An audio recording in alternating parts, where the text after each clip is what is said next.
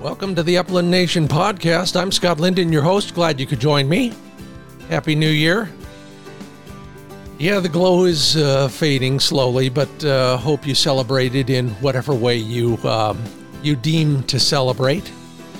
We'll celebrate all things shooting this week on the podcast. Don Currie, the um, well, the chief instructor at the National Sporting Clays Association, will be on the line with me in just a moment.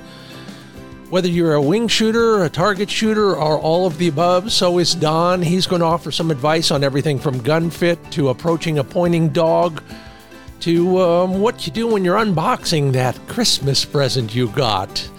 It's all coming up on the Upland Nation podcast. We'll also be um, asking your dog for his or her New Year's resolutions. I'll be asking you a question in the Upland Nation Puzzler quiz, and I'll be offering up a prize. And it's all made possible by Ruffland Performance Kennels, Happy Jack Dog Care Products, Sage and Braker Gun Pick Care Products, Pointer Shotguns, Dr. Tim's Natural Performance Dog Food, and Mid Valley Clays.com. Shop there for your next shotgun. Well, you getting out? It's the waning days of the season for most of us. Uh, with luck, I'll be out in a couple other places real soon, getting out of the snow, uh, stopping in Nevada on the way back from a trip to Southern California and Arizona, where I hope to start chasing some of those birds for a change. Some will be familiar, but in unfamiliar places, and some will be brand new to me. Haven't shot many Gambel's quails, so I'm looking forward to that. Uh, I'm looking forward to getting together with a couple friends that I started friendships with online. So, uh, yeah, it does pay off once in a while, as you know, and uh, hope you're doing the same. Getting out, being safe, enjoying the heck out of the last few days of this season. The Upland Nation podcast is brought to you in part by Sage and Braker Gun Care products crafted at the highest caliber. Go on over to sageandbraker.com sign up for the mailing list. You'll get the first notice of any sales and any new products coming down the line. One of my favorites is one you're going to use up. Uh, that doesn't happen very much with Sage and Braker. Fred Bohm calls it CLP. It is a spray on, non toxic way to take care of your gun metal. Clean, lube, protect. Learn more about CLP and all the heirloom quality cases and care products at sageandbraker.com. And if you're looking for a starter shotgun for your kids, or if you're looking to upgrade your own shotgun, go to legacysports.com and then click on the pointer tab. Learn all about their variety of styles and grades of guns, from their Field Tech semi automatics to their Sport Tech target guns, Lux over and unders, their Acrius over and unders, which I use all the time now. Love their fit and finish as well as their value. Learn more about them at legacysports.com. Then go up to the brands tab and click on Pointer Shotguns.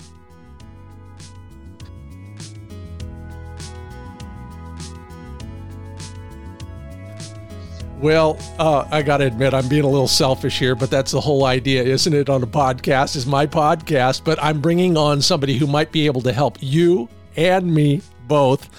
Don Currie is the chief instructor of the National Sporting Clays Association, also a very sought after shooting coach. We've enjoyed his uh, advice and, uh, and knowledge in the past. Uh, Don also runs the Academy of Wing and Clay Shooting. He's in a warm place. That's the main reason I called. Don, welcome to the program. Thank you, Scott. It's great to be back again. Okay, so put me in your place because I could use a little bit of nice weather. Well, I have to say that this is an unusually uh, ugly day in Florida. It's a little bit, uh, a little bit muggy, and it's overcast. But we we've been having pretty nice weather here in Florida. No snow. We we haven't seen any of the white stuff. Um, we were really hoping for some lower temperatures uh, over over Christmas. Uh, we don't get even though we don't get a white Christmas, we look for a, a, cooler Christmas, but we didn't get that either. So uh, anyway, we, we, we judge how well the uh, winter is going by how many times we're able to light the fire pit. Oh, that's you know I wish I could say that. And if you are if you ever desperate, feel free to bring your snow shovel and come on up here and help out a little bit. In the meanwhile, in the meanwhile, what are you doing down there? Are you are you teaching? Are you what? Tell me tell me what's new in your life. Yeah, so well, in general, I spend about 130 some odd days a year on the road uh, teaching. And when I say on the road, some some of that's in Florida and some of it's uh, um, elsewhere in the southeast, as well as uh, Chicago and and uh, Minnesota, and uh, as as well as uh, the other locations that I go where I teach instructor courses. So I, I stay stay pretty active. But recently, in the last couple of weeks, I've been um, teaching here in Florida uh, in the last week at South Florida Shooting Club, which is really a fantastic uh, club, one of the, I think, one of the premier clubs in the country. And then uh, just about a week prior to that, I got back off a two week uh, loop that I do three times a year to uh, North Carolina and Georgia, nice. teaching and gun, doing gun fittings and, uh, and whatnot. Well, we're going to talk about gun fitting in particular in a moment or two, but I'm, uh, you know, here's one thing we've never really talked about. And I, you know, I'm a big believer, and you know, for a, a, few years, I actually made a TV series for the Sporting Clays Association. But there are a lot of people who have never set foot on a sporting clays course uh, for any number of reasons, and I understand them all because I was there once too, uh, or even at you know even at a trap club or a skeet range or something like that. What is the what would you tell people who they want to be better shooters but they're kind of intimidated by that kind of the quote club unquote atmosphere? Yeah, well, I, you know, every club um, has its own personality, I would say, and, and there's and there's a club personality for everyone, you know. Um, but um, I would say that, uh, and this this is somewhat self-interested, right? But most um, almost all clubs have either a resident instructor or an instructor that um, you know is there periodically. Mm-hmm. And you know, if someone's intimidated ab- about trying sporting clays, um, you know, one of the best ways one can sort of get acclimated is just, you know, to take an hour lesson with a yeah. with a with a local instructor because I think that um, sort of uh, takes away some of the the intimidation factor, um, n- not only for the sport itself, but but also um, you know some of the local customs regulations, etiquette, uh, and whatnot. But um, I, I, guess I would say uh, jump in. Yeah. just, just, yeah. just, just jump in because it's, it's, it's a lot of fun. It, it's one of the a few places uh, and few activities where you can blow up things with a shotgun legally, uh, and it's just uh, it's very gratifying for us Americans who, who tend to be uh, instant gratification oriented. That's absolutely true. As I used to say, let's go make noise and break things. That's right. Uh, uh, and you know, just for everybody out there who's who's agonizing over this, uh, you know, make it a New Year's resolution to go out uh, and and try some of this. And and most of the clubs these days will actually have a, a real kind of almost entry level process, if you will. Uh, somebody will show you how to work the machines if you need to. They'll show you where a practice machine is. You could shoot on your own. All of those things will definitely help your. Hey, Tiger Woods, even in the shape he's in now, he doesn't set foot on the golf course until he's whacked a couple hundred balls at the at at the range first. That's you know, that's right. Shouldn't we as well? Um, but you, you know, you also get to hunt a little bit when you're out in those places. And I know when we talked last, you were uh, talking about somebody, a dog trainer slash uh, plantation um, outfitter, if you will. Uh, have you been hunting at all lately? I, I did. I just returned from a, a quail hunt. Uh, I would say it was about a, about five weeks ago or so in uh, in northern Georgia. It was a private uh, club. one of my uh, longtime uh, clients and students uh, invited myself and, and another instructor uh, to go uh, hunting with them. It was just a great experience. The uh, they do early release, so they are pen raised birds, but they do early release, so they really do behave um, very much like wild birds. And and as is the custom at this club, you you don't typically um, hunt down singles. So yeah. you know you you you flush a covey which and the coveys were really nice. I mean, they, they, I don't think any covey was under 12, let's say. and um, and we just had a great great experience. The uh, the weather was a little brisk because it was in uh, northern Georgia. Uh, one for a for a Florida boy, one could even say it was cold, but uh, that wouldn't compare to um, other regions of the country. I was hunting in Nevada a week ago, and the high was 22. Ouch. Yeah. yeah. Uh, poor dogs. But uh, but tell me yeah. about tell me about the dog work at this place. How do they run it? And are are you hunting a, a foot, a horseback, or in one of those cool wagons?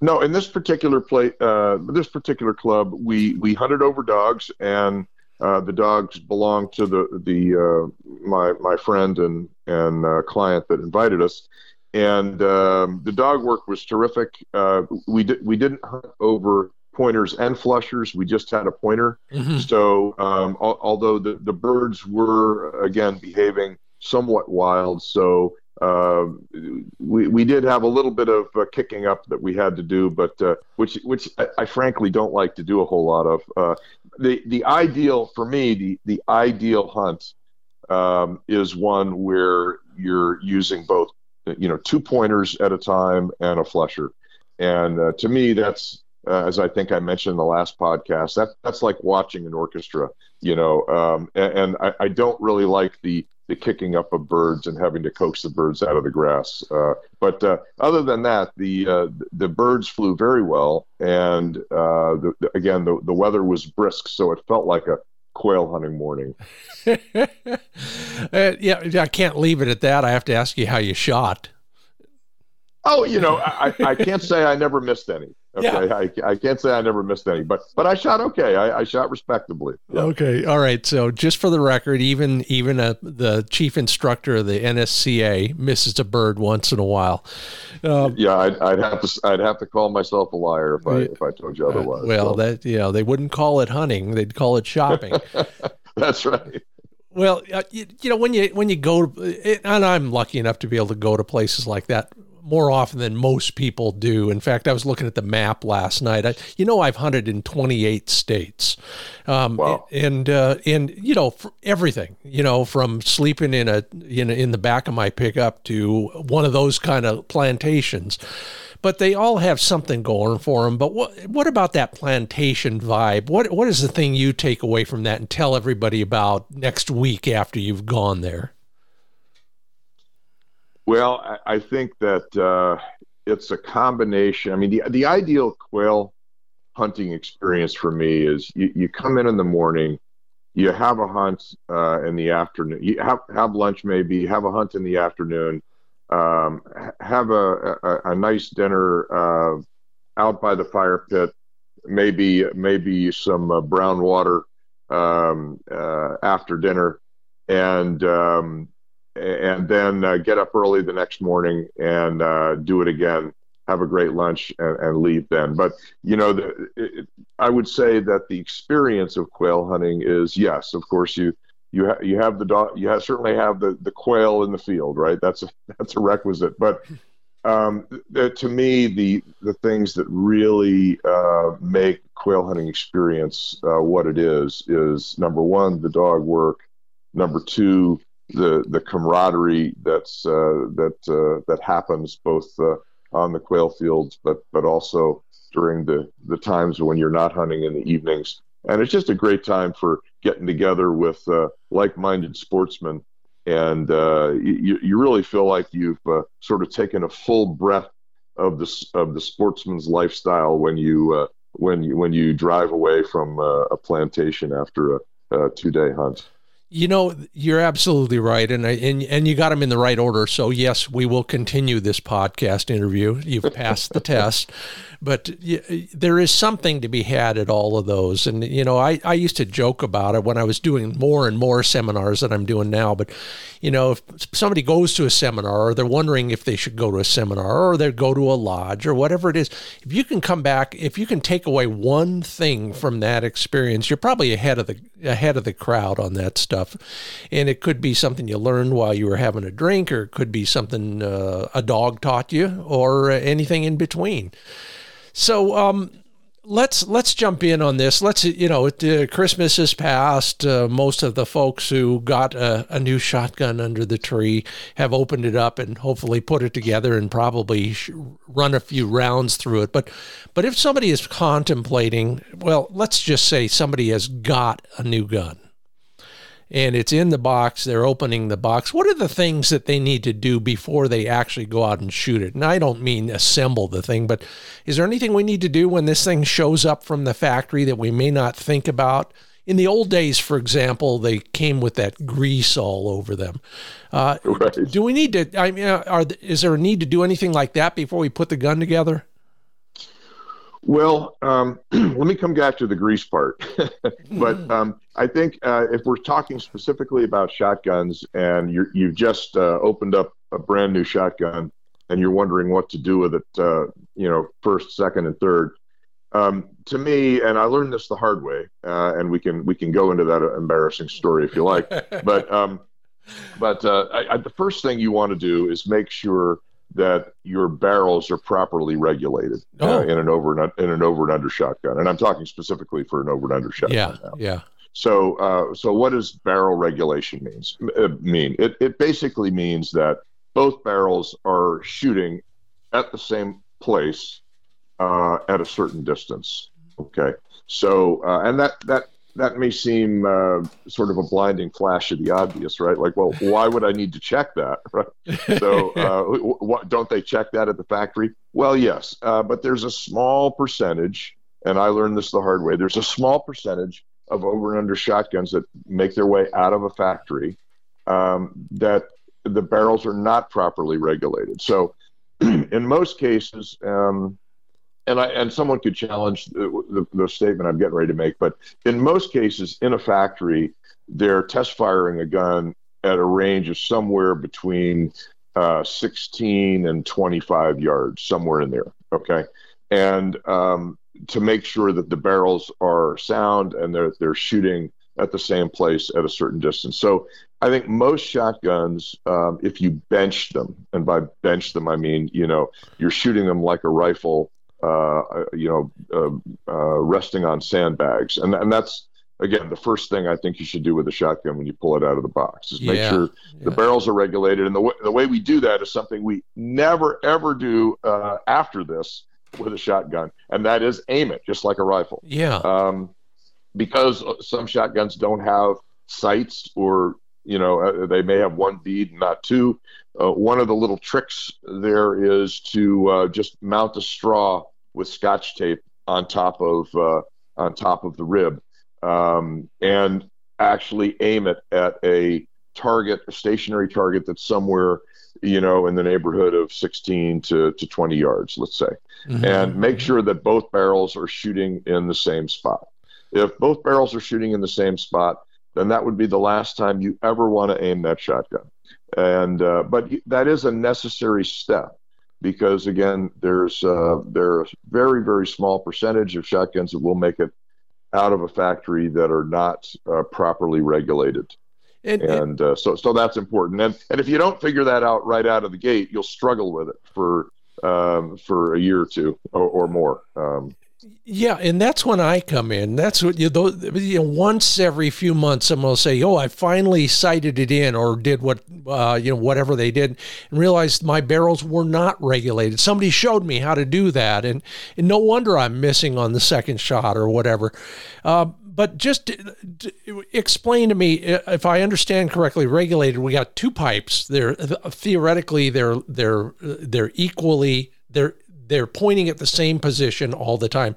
But the pipes sometimes are welded a little bit cockeyed. Is that the idea?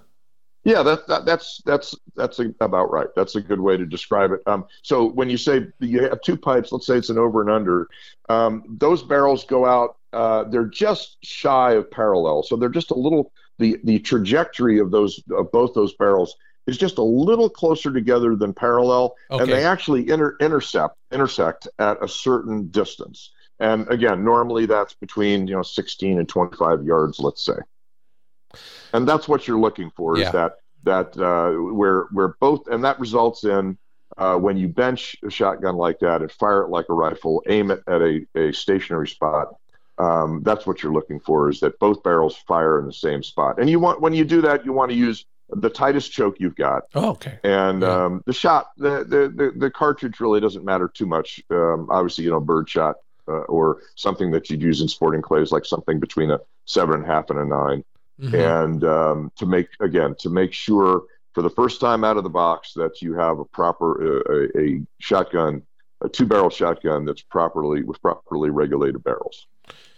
Excellent. Let's let's talk a little bit about um, chokes and shot sizes because I get that question a lot as well, and I I'm pretty lazy about that sort of thing. I shoot uh, it, it, whether it's a side by side or an over and under. I'm I'm almost always shooting improved and modified. Uh, improved obviously on the first barrel and modified on the second barrel. Um, but uh, in general, do you do you swap them out when you're hunting much, or do you keep the same ones in all season? How does that work for a guy who really knows what they're doing?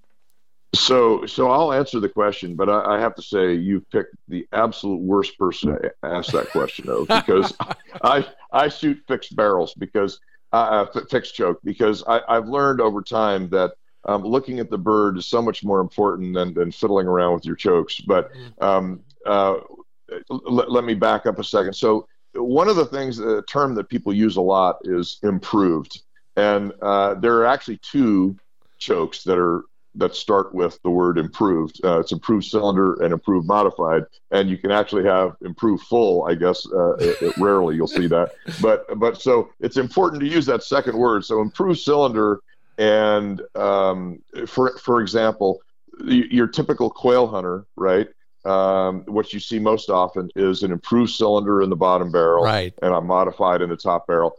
You know, particularly uh, in the 28, 20 gauge, um, uh, you know, sub gauge gauges that you use on on the quail field. So, uh, and and so, if I'm hunting quail, and I have a a shotgun that's improved cylinder on the bottom and modified on the top I, I will almost never uh, change my barrel selector in yeah. a hunt. Mm-hmm. Um, you, your, your expectation is if you're hunting over dogs that um, the first when the when the birds flush, your first shot is going to be uh, at a shorter distance than your second shot. So uh, you, you just leave it there. Sure. Improved cylinder and modified with your with your second shot. That uh, allows you, if you if you so dare, to tr- to attempt that uh, that 40 yard shot uh, with the second barrel.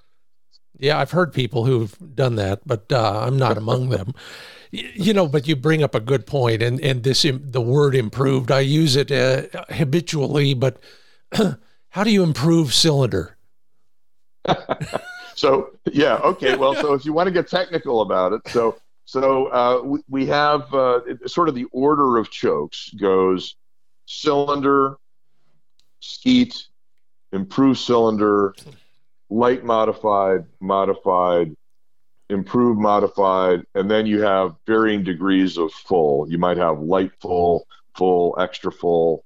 Um, and just from a, I guess to simplify the choke conundrum, right, is just that it starts at cylinder, and the reason it's called cylinder is that there is no constriction. Right. So a choke basically constricts uh, the shot and wad as it emerges from the muzzle. That's basically and and the advantage of constricting um, the the wad and shot as it exits the barrel is that uh, the the shot will the shot pattern, okay, the collection of shot will stay together longer at at greater distances. So um, so a cylinder, for example, choke. Uh, to say cylinder and choke is almost um, is almost an oxymoron, right? Because yeah, uh, a, yeah. a, cylinder choke doesn't actually choke the the shot and wad at all. It, it's the same uh, nominal bore width as the barrel is from you know from the the uh, forward of the forcing cones all the way out to the muzzle. It's just the same diameter all the way out. And when we use a cylinder choke, we're really looking for no constriction at all. So we our expectation is that that shot will disperse fairly quickly um, as it emerges from the barrel and or the muzzle. And as we move up in that scale that I just articulated uh, into skeet, IC, light mod, mod. We're, we're further constricting and tightening that uh, the the diameter at the end of the muzzle. So again, not to not to baffle people with numbers, but let let's just say your your average um, 12 gauge shotgun is uh, 732, 732 thousandths of an inch at at the muzzle, and obviously the Europeans measure it in, in millimeters. But mm-hmm. let's just say it's 732 uh, one thousandths of an inch, otherwise expressed as 0.7 or uh, sorry, uh, did I say 0.32, uh, 7, 732? So mm-hmm. 0.732. So your, your cylinder, the, the, if you went in with a bore micrometer and measured your, your cylinder choke, it would also measure 732 one thousandths. If you measured your skeet choke, on average, it would be five one thousandths constriction smaller. So you'd be at 727 thousandths of an inch and and in general, and, and just make a very broad, oversimplified statement.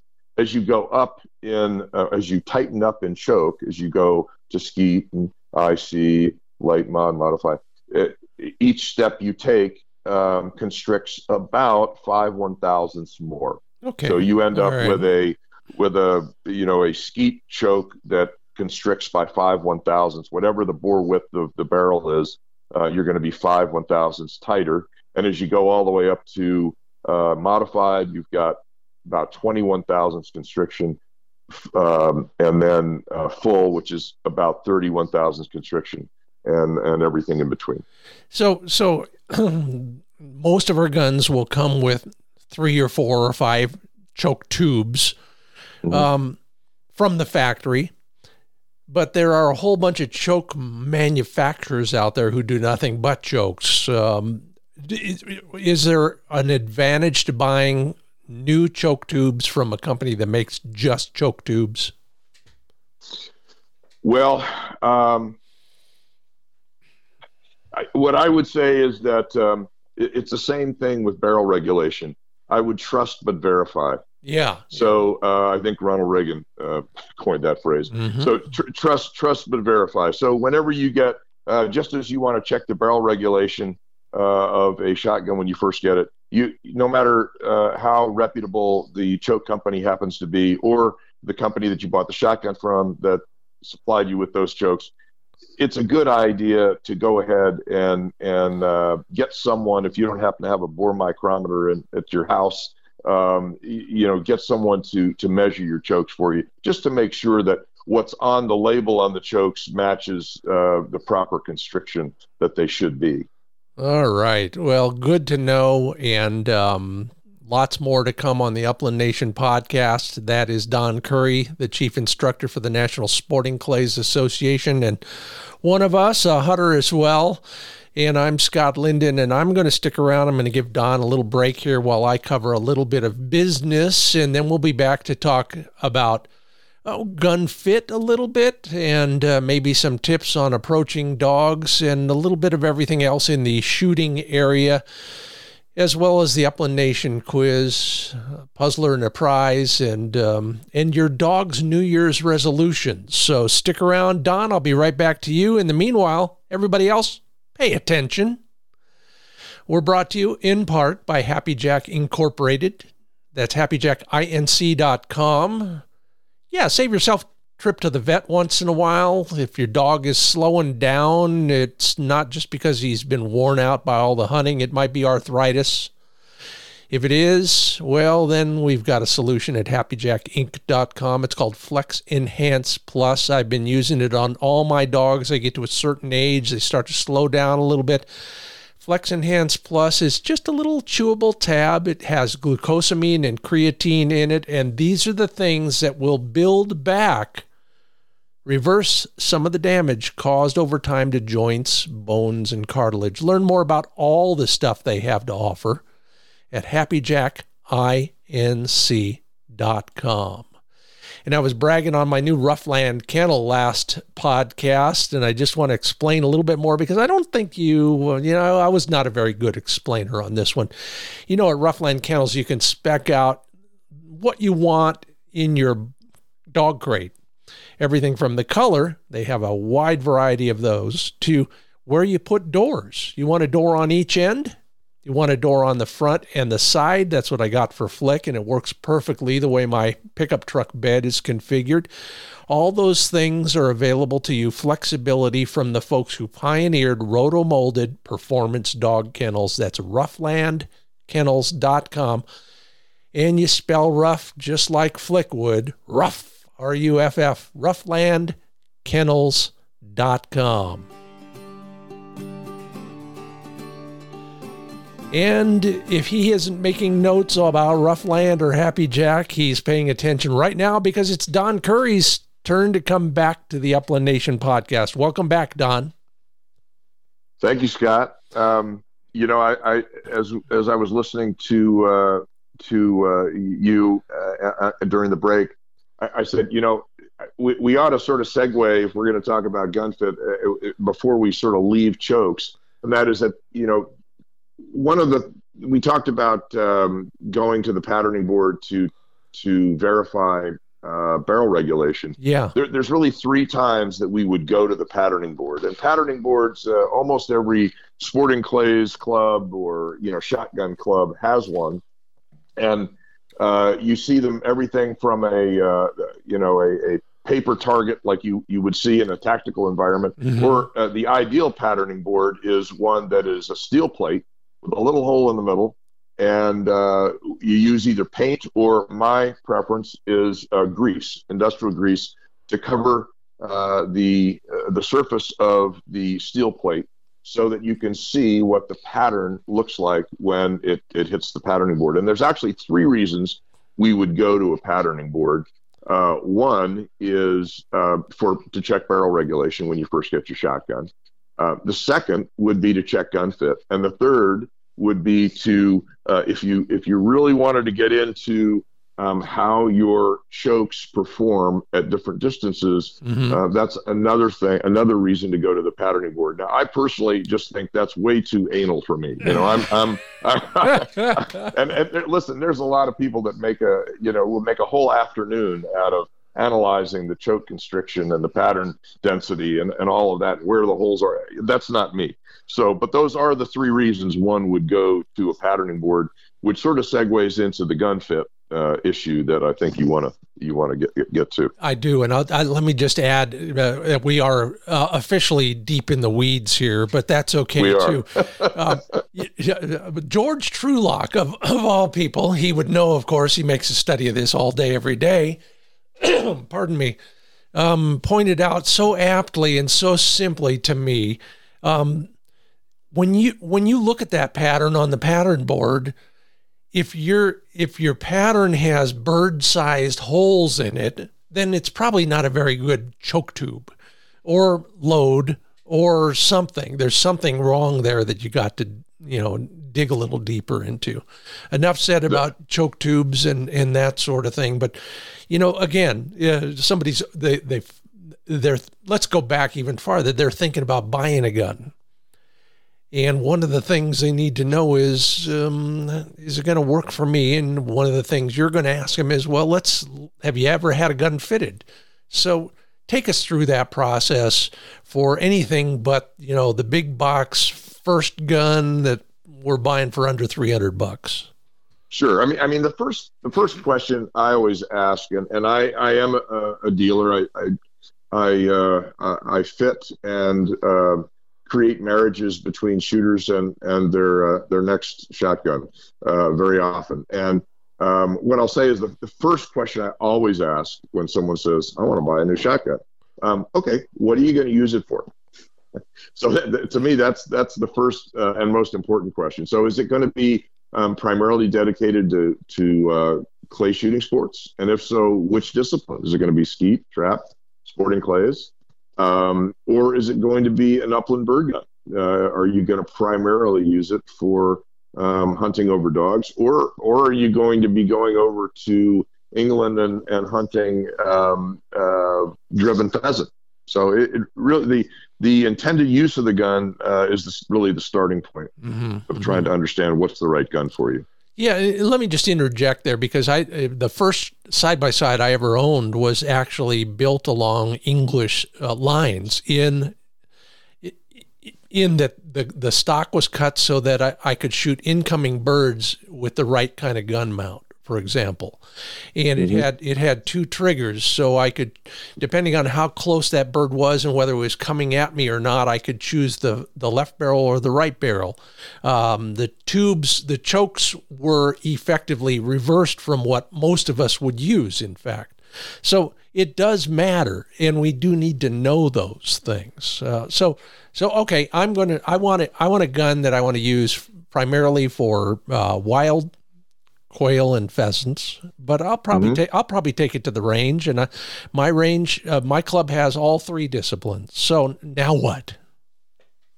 Yeah, so so you, you, I would uh, describe you as someone who's primarily oriented toward upland bird hunting. So you're hunting over dogs, you're not not driven bird, correct? right? Yeah. Okay, so so you're primarily oriented toward uh, upland bird hunting over dogs, um, but you're probably going to go to the sporting clays course to get in shape for the season or to uh, but your goal in going to a sporting clays course is really to improve your your upland bird hunting right? yeah exactly so, so, and we and and i deal with um, you know shooters like that all the time so so a field gun is probably what you're looking for right whether yes. it's whether it's over and under or um, side by side is really a matter of, of of preference. Uh, you know, as I think we talked about in the last podcast, you know, holding a side by side and moving a side by side to a bird, um, you know, you're you're holding a piece of history, really, right? Mm-hmm. So, um,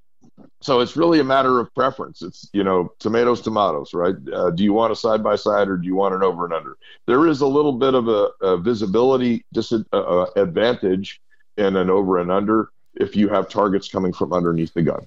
So, um, which typically they do in a upland bird scenario. Yeah, you know, and in, in fact, it's uh, now you bring it up. Many of the birds I shoot at not are, are not only coming from ground level, but ground level below me. You know, chukar hunting, right. for example. So right. um, that explains a lot.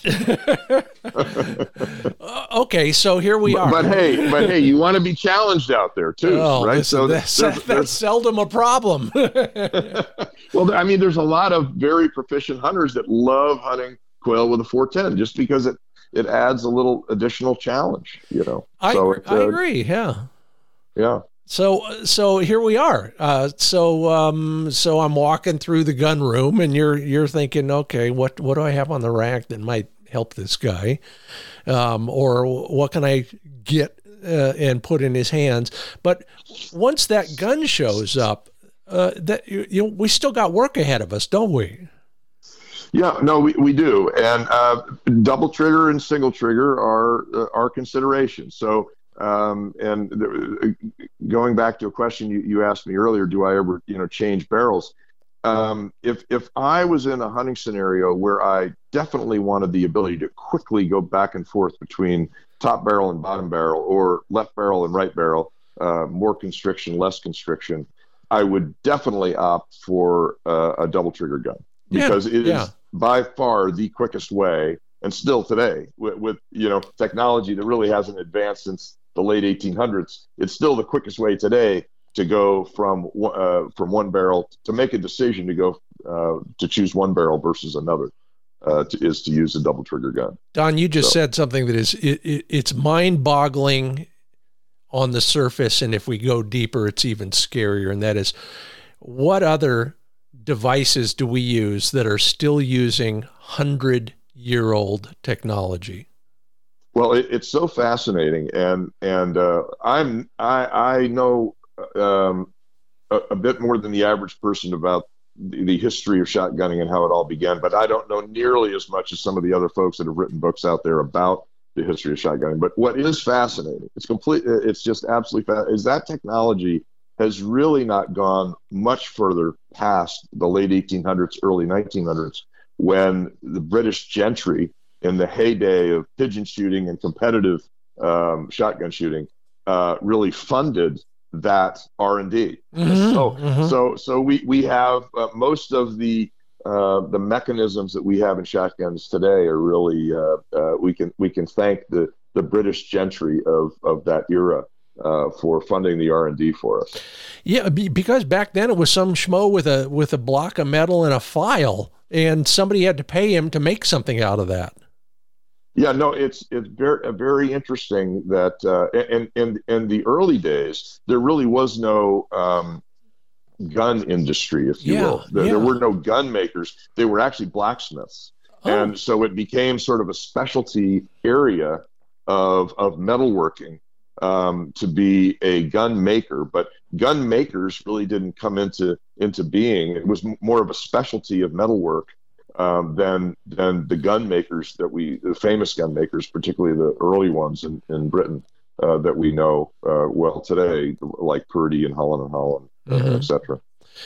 Is uh, uh, are most of the guns that that we buy these days uh, is their length of pull, which is the simplest aspect of gun fit, is their length of pull about right for about most of us, or do we really need to pay attention to that before we go much farther? Yeah. So to, to the to the neophyte, when you talk about length of a gun, um, people always think it's the length of the barrel. So Mhm. ballistically and how a gun performs, the length of the barrel means very little. Yeah, It really, Yeah. it ballistically, it just doesn't matter. So what's in, what's important though is when you mount that gun as an individual, um, how does your eye come to rest? Where does your eye come to rest in relationship to the center of the rib, which obviously is sits on the top barrel if it's an over and under, uh, or between the two barrels if it's a side by side. Um, so that's that's so we're looking for two things in the rudimentary cat, uh, subject of gun fit. We're really looking for two things. We're looking for comfort and we're Mhm. looking for visibility. And uh, again, getting being very rudimentary here, uh, very basic in gun fitting because there's you know when I do gun fittings, I I, I specify about 25 plus different specifications. But Yeah. if we really want to keep it simple, the, the the simple way to look at it is length of pull, which is the distance between the front face of the trigger and the back of the butt pad. Um, that that length of pull is usually measured in inches or millimeters, depending on what, what side of the planet you're on. Um, and your pitch, which is the angle of the butt pad in relationship to the rib. So um, something a shotgun with no pitch would be the the butt pad would be uh, completely perpendicular to the the uh, rib. Um, one that has pitch would the the toe, which is the bottom of uh, of the stock, right, would would be uh, inset a little bit. So in other words, the top, if you just hold a shotgun uh, and, and mounted a shotgun, the top, uh, the part of the butt that's near nearest the top of your shoulder, would be slightly back from the toe, Okay. which is the part that hits your pectoral muscle there. and that Um, that's that's what uh, that British style gun I was using for a while was, wasn't it? It was built so that birds coming toward me up high, uh, the gun was. Would that be right, or would it be the other way around? No, no, that, yeah, that's right. Yeah, And, and yeah. actually, the, the gun you were describing earlier is is actually um, it, you rarely ever see a uh, whether it be a double trigger or single trigger gun where the first barrel is more is is tighter than the second barrel. right. Um, the only time you really see that is in a grouse gun. yeah. Um, so grouse, uh, driven grouse, um, uh, uh, unlike you know grouse in the northern part of the United States where you're hunting over dogs and and in thick thick woods. Uh, in England, driven grouse, uh, the first shot you're going to get on a grouse is going to be at a longer distance than will the second hmm uh, barrel. So so that that would be an instance where you might find a gun that has a uh, tighter constriction on on the front trigger um, for a longer distance shot, and a more open choke, uh, more open choke barrel for the back trigger or second trigger. So getting back to length of pull, Mhm. um, because this is the one you know we can all do this one, and we've all fallen for the gun Right. seller's trick of putting the gun, the butt, the butt of the gun stock in your elbow, and then putting your finger on the trigger, and if it if it's right on the trigger, then it fits you. But that works for for every gun almost for almost every gun I've ever seen. you're saying to get that to understand length of pull, you got to put that gun up safely, of course, to your shoulder, and you got to look down the barrel uh, over the rib. And what do you look for there? Well, you know, uh, trying to fit a gun is is sort of like trying to prescribe your own medication, right? So, um, but but if one were try uh, trying to see if a gun fit them, they would want to pick a a, a spot. And well, let, let, me back up a second. So length of pull is really uh, is really for comfort, and so is pitch. Those two okay. elements are strictly right. strictly comfort. We're we're not really talking yet about. Um, w- does the gun shoot where you're looking? Because that, oh, that's really okay. the goal, right? Yeah. So yeah. we want we want comfort. We want the gun to be comfortable because if it's too long, it, you're going to feel uh, an excess amount of recoil. Okay. Uh, if it's too short, you're, you're probably uh, on recoil. Your your the base knuckle of your thumb is probably going to be hitting you in the nose. Um, uh, so you're too close to the receiver or the action in that in that case. So you you want to be a, you want to have your nose when when you're fully mounted to the gun. You uh, for when we look for a rudimentary fit for a shooter, we we want the um, the nose to be somewhere uh, between one and one and a half inches uh, between the nose and the base knuckle of the thumb uh, on the trigger hand. I love it. I mean, everybody could figure that out. Yeah. So, and then uh, in terms of the the angle of, of the butt pad or the pitch, you basically want even coverage between the heel, which is the top of the butt pad, and the toe, which is the bottom of the butt pad. Now, that's really hard to do a self assessment. Yeah. But if you were going to do that without going to a gun fitter, the best thing you can do is have someone take a picture of you from the side yeah. when you're fully mounted to the gun. And then you can sort of see do you do I have even coverage on my uh, you know on my shoulder and pectoral muscle from from the heel down to the toe uh, when you know when I'm fully mounted to the gun. If you've got even coverage, then you're probably in good shape. And by even coverage, you mean is it touching every bit of my shoulder, the cup of the shoulder there, right? Exactly. Okay. So, so if you don't have enough pitch, yeah, uh, or enough angle where the toe isn't in far enough mm-hmm. as compared to the heel, mm-hmm. what you, what you'll see is you'll see the top half of the butt pad actually uh, separated from the shoulder, Got it. and the bottom half of the butt pad is the only part that's in contact. Okay. So that right. that would be indicative of a gun that didn't have enough pitch for the sh- particular shooter. Okay. All right. Well, let let's move along because I, you know, really what we want to talk about is how this all works in the field. So, so if you were if you were taking somebody, um, uh, one of your uh, instructor instruction shoot uh, students into the into the bird field and you were lucky enough to go to that plantation in Georgia where you had pointing dogs and and you and your student were walking behind the dogs. Dogs slam a point. It's time it's go time. Here we are. What are the things you want to tell that person before they actually pull the trigger? Well uh, so every lesson that I do regardless of the sort of the orientation of the student, whether they're a bird hunter or a clay shooter or whatever. Um, the, the, first thing I want to do is I, I want to do a little pointing test on them. So mm-hmm. I want to see what their eye dominance is, and then yeah. and then I, I quickly move into gun fit. And by gun fit, uh, I usually ask them uh, to focus on a um, a spot. Let's say it's a road sign or whatever the case may be in the parking lot. And I say, okay, I want you to mount to that spot as if you're shooting a going away quail or a, or a going away trap target and just mount naturally like you're uh, you know start in a good ready position with the gun off the cheek and then go ahead and mount the gun to that spot as if you're shooting uh, a going away target and when they do that i'm looking for uh, i'm, I'm going to position myself in two different places first to the side i'm checking the length of pull so i'm checking to see if the nose is you know an inch to mm-hmm. an inch and a half mm-hmm. from from the uh, the base knuckle. Then I'm also checking the coverage of the butt pad. As soon as I, I check that, I say, okay, bring the gun down. I want you to do the same thing again. Now, uh, obviously, I've made sure that the gun is safe, uh, and uh, because uh, that's a, a um, that could be a, a pretty big uh, occupational hazard yeah. to get in front of a yeah. So so we've already made sure the gun's safe. So I'm having a mount again to the to that target, okay, and now I'm stepping in front of the gun, and I want to see where does that shooter's pupil end up in comparison to the center of the rib. So uh-huh. uh, I, am looking for a couple of things.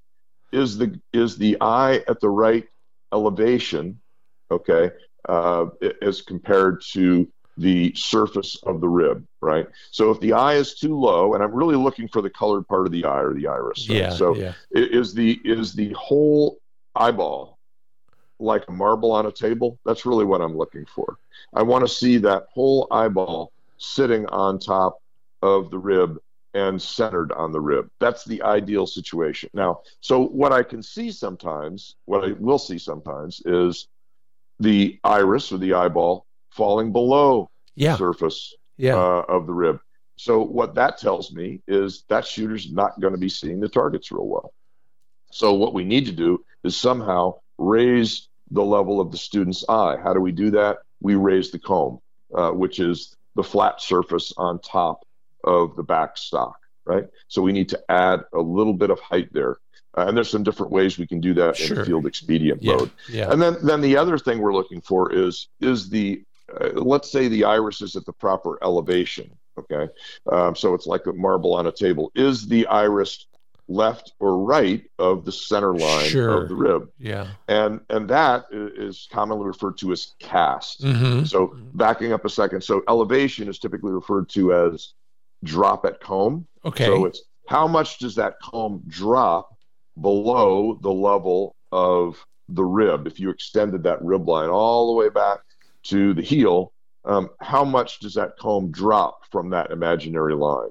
Um, so that that defines your your elevation of the eye, and then the um, the centering of the eyeball along the center of the rib is what we typically refer to as the cast of the stock. So the cast of the stock or the bend of the stock, left or right, um, typically facilitates the eye being centered or or ill-centered um, in comparison to the rib. You know, and you know, I keep hearing more and more these days that a lot of a lot of guns uh, from Europe are coming without any cast on them anymore. Now, is is that just a vicious rumor, or is that true?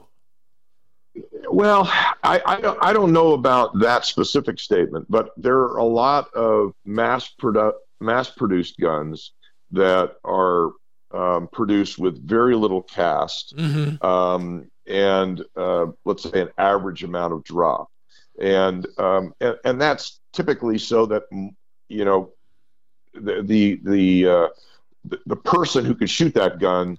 Uh, there, there's more people who could shoot that gun because it has sort of an, an average, yeah. or it has no cast and sort of an average amount of drop. So, you know, the, the one that comes to mind is the Beretta Silver Pigeon uh, one, for example. Um, Beretta, uh, it's and, and, that's a great uh, starter over and under, by the way. I mean, uh, it's a great value. You can probably uh, I think you can pick one up for about twenty seven hundred dollars. You could spend another two thousand dollars, and I don't think you're going to get a, a, better made gun. Mm-hmm. And and what what uh, what's amazing about the Beretta Silver Pigeon is just how consistent their stock specifications are. Some other manufacturers sure. out there, you'll pick up one gun, and they may have more drop or more cast, or or it may be you know uh, barrel heavy versus back heavy. Uh, Beretta, the Beretta Silver Pigeon series is so incredibly consistent from gun to gun. And um, so, you know, getting back to your original question, what, what am I looking for? I'm looking for comfort uh, in terms of length of pull and pitch, uh, as far as gun fit goes, and I'm looking for the the iris to be centered and atop the the rib, so that uh, to promote visibility and to make sure that the gun is shooting where the shooter is looking. If the if the iris is centered and atop the rib, the gun's going to shoot where the shooter's looking. Love it. That is, uh, I've never heard it described so easily, simply, and easily that, you know, we might even be able to do some of that in front of a mirror. Yeah.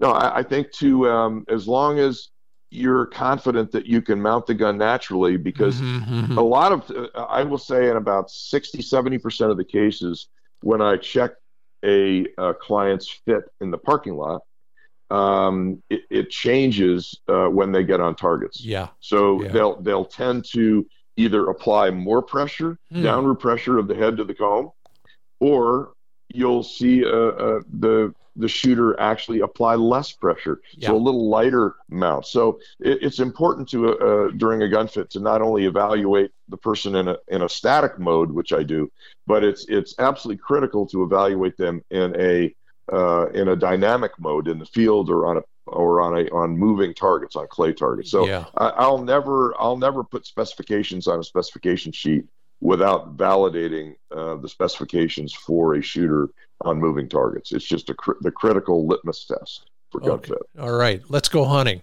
So uh, when you're out there in the field with somebody and and, um, and they've been around a while and they they think they're pretty good and they probably are way better than me, but probably not as good as you. What, are the? You're sitting back there. If you could tell them, and granted, sometimes it's not appropriate, but if if you could hunt with somebody and at the end of the day you, they said, well, well, how did I do? How did I do? What or what should I change? What is the what is the thing that you would probably say to most people in a wing shooting situation? So ha- having been in in uh, the general manager of a um, quail hunting preserve for a couple of years. Uh, and and working with a lot of uh, quail hunters, uh, hunting quail over dogs, I would say the number one uh, reason for missed birds is almost always a mount that's too quick. I'm So, laughing uh, at me, not with me. So and, and and typically that that tends to resolve itself slightly from the beginning of the hunt toward as the hunt uh, advances a little bit. yeah, uh, yeah. because because uh, I think you relax a little bit and, and you're not quite as hyped up. But uh, you know, a quick mount, um, and and I can add to that a quick and inefficient mount Mhm, um, mhm. to a bird will will uh, you know by far is in my opinion the, the number one reason for a, a missed bird. Oh, um, I'm I'm with you 100 percent. Only because I live that hell every time I go hunting. Um, what about foot position? Mhm. We're walking. Yeah, no, we're walking up on a, a pointing dog. How, how do you settle in at that point? Because that's what most of us are going to do. We're going to kick the birds up ourselves, unless they fly Yeah. wild. So, so we Yeah. got we got we got a dilemma here. We got we got to walk in. We got to kick around, and then we got to set our feet to shoot the dang bird. Got any Right. advice for Well, us? Well, well, I, I, I, I won't get into the dance one has to do to kick up birds, but let, let's just let, let's just uh, uh, sort of keep it simple and say, okay, if we're hunting over dogs, um, and let's say we've got uh, let's say we've got somebody working the dogs in the middle, and and we have a shooter on the left and shooter on the right. So ideally, the first thing you want to do when you have uh, dogs on point is uh, you want to establish a shooting line, Yeah. right? Yeah. So so that means that the shooter on the left and the shooter on the right are going to come up on line so that there's you can almost draw a straight line between the shooter on the left, the the the dog and or the guide or both and the shooter on the right. So you, you want to establish that line. That, yeah. That's what no nobody's people uh, no shooters are behind innocent bystanders, if you will. Exactly, and that's Yeah. a safety issue. And if Yeah. you do happen to have someone else walking along, um, that person walking along should be immediately behind the dogs or or, or the guide if there happens to be a guide. Yep. Um, so that that's that's a safety issue. And then and then in, before the hunt even begins, it- you ought to have that conversation with the folks in your hunt to establish uh, zones of fire. Right. Mhm, So mhm. so so typically the guy on the left uh, of the dog should have a zone from nine to twelve, and the the the the person on the right should have a zone from twelve to three. Now you know if if uh, whether and a lot of plantations will will uh, for for shooters that come up on a plantation that the guides never hunted with the shooters before. Uh, you really want to maintain that sort of level of safety because um, having ran a plantation before, um, it's a, it's a pretty dangerous thing to be a um, a guide in a um, on a plantation where you're trying to manage the dogs, you're trying to keep everybody safe, and uh, it- it's really important to have established those zones of fire. So, having said that, the person on the left um, zone of fire is nine to twelve. Then and this just departs a little bit from what uh, some of your viewers may have heard in the past, but that lead foot, right-handed shooter, that lead foot um, should be pointed somewhere around the 1030. Mhm. Mm-hmm. Okay, and and the shooter on the right, the right-handed shooter, that left foot, the lead foot, should be somewhere around the 130. Uh-huh. So why do I why do I say that? Because now your body is positioned such that you can make that move very easily anywhere between 9 and 12 sure if you orient yourself to that 12 o'clock and you, you get a bird that's that's going you know sort of from the dog and and hooking at a, at a steep angle left right sharp angle left um, it, you're going to sort of run out of swing room mm-hmm. if you mm-hmm. will mm-hmm.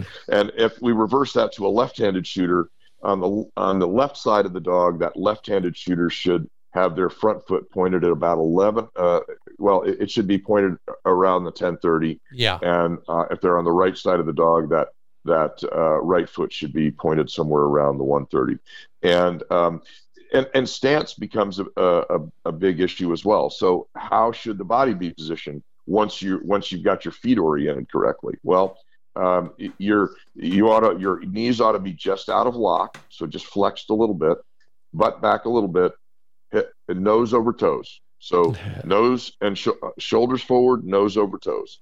And if you do that and you mount the gun or you're, you're in your ready position, your heel, the heel of the gun is in front of your armpit, you can very smoothly and easily move the gun up to the cheek without uh, without much wobbling with the gun. And and and you can take your time to do that so that it is a deliberate, careful, and well located mount when you're done, right? Exactly. And uh, you know, a rushed move, what a rushed move does is it pulls your eye off the bird to the gun. Huh. And now you have to acquire the bird again now that you're mounted to the gun. So I always encourage shooters just slow down and lead with the front hand. Keep yeah. your eye on the bird, make that connection with the bird from mm-hmm. the time you acquire it visually all the way through the shot, leading with the front hand and uh, keeping your eye on the bird. So uh, w- we're there. Our feet are in what we hope is the right position. Uh, what are we looking at?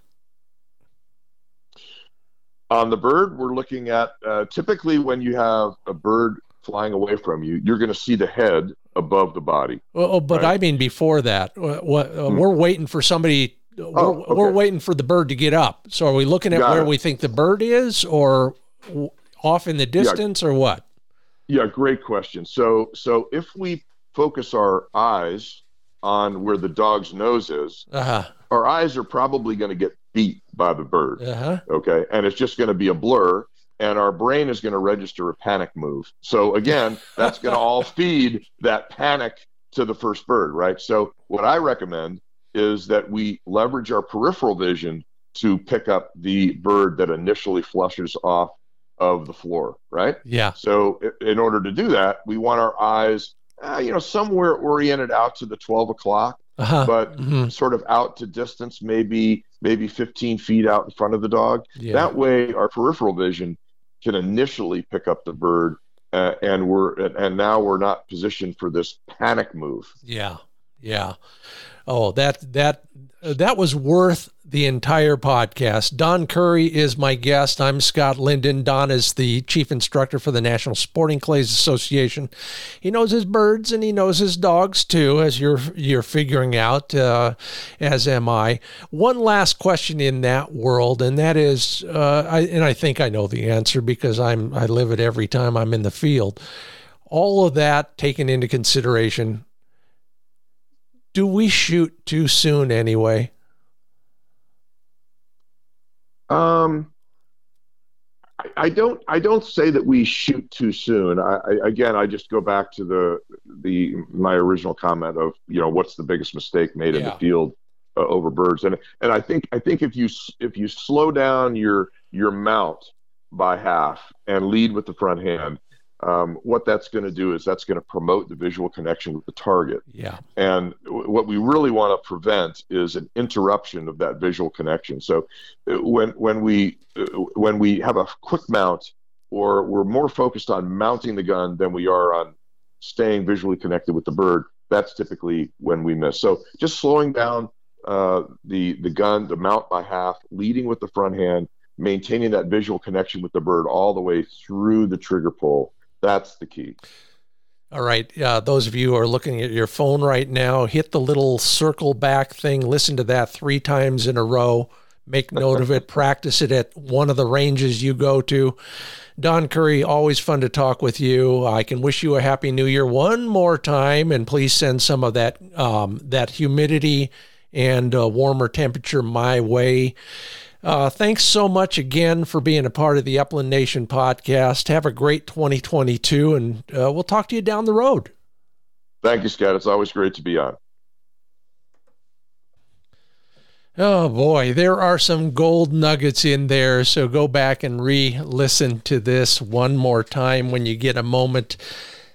Share it with a friend or two. And of course, uh, appreciate a positive review as well.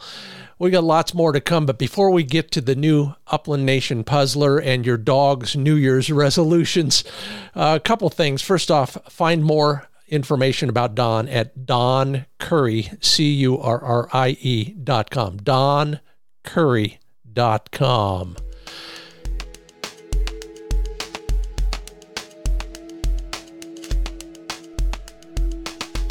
And the podcast is brought to you in part by Dr. Tim's Natural Performance Dog Food. Check out some of the videos on my YouTube channel, uh, show you in graphic detail why it's important to feed the right food at the right times, including the right balance and the right sources of proteins and fats. It's important to get protein from both animal and um, marine sources, and it's important to get different types of fat for different types of amino acids, among other things. Dr. Tim Hunt has all that information and including where he sources his ingredients at DRTIMS. If you're looking for peak performance in your bird dog, you got to start with the fuel you're putting into the tank, and that's Dr. Tim's Natural Performance Dog Food. 30% off your first order. Just use the code Upland Nation. Free delivery. Yeah, I use it, and so should you. And speaking of shooting instruction, if you're trying to become a better shot and you can't get to Don, well, you might visit Mid Valley Clays and Shooting School. They're near Salem, Oregon, an incredible facility from an RV park to every shotgun discipline you can think of. It's all right there. Plus, a pro shop with lots of guns you can try and certified instructors. Try the guns you're thinking about buying, stay a few days, and enjoy every game you can think of. Multi purpose clay target facility. Places to hunt nearby in Oregon and Washington along the way. Learn more at midvalleyclays.com talk to Dave Fiedler and find out what you need to know about shooting and buying a new gun.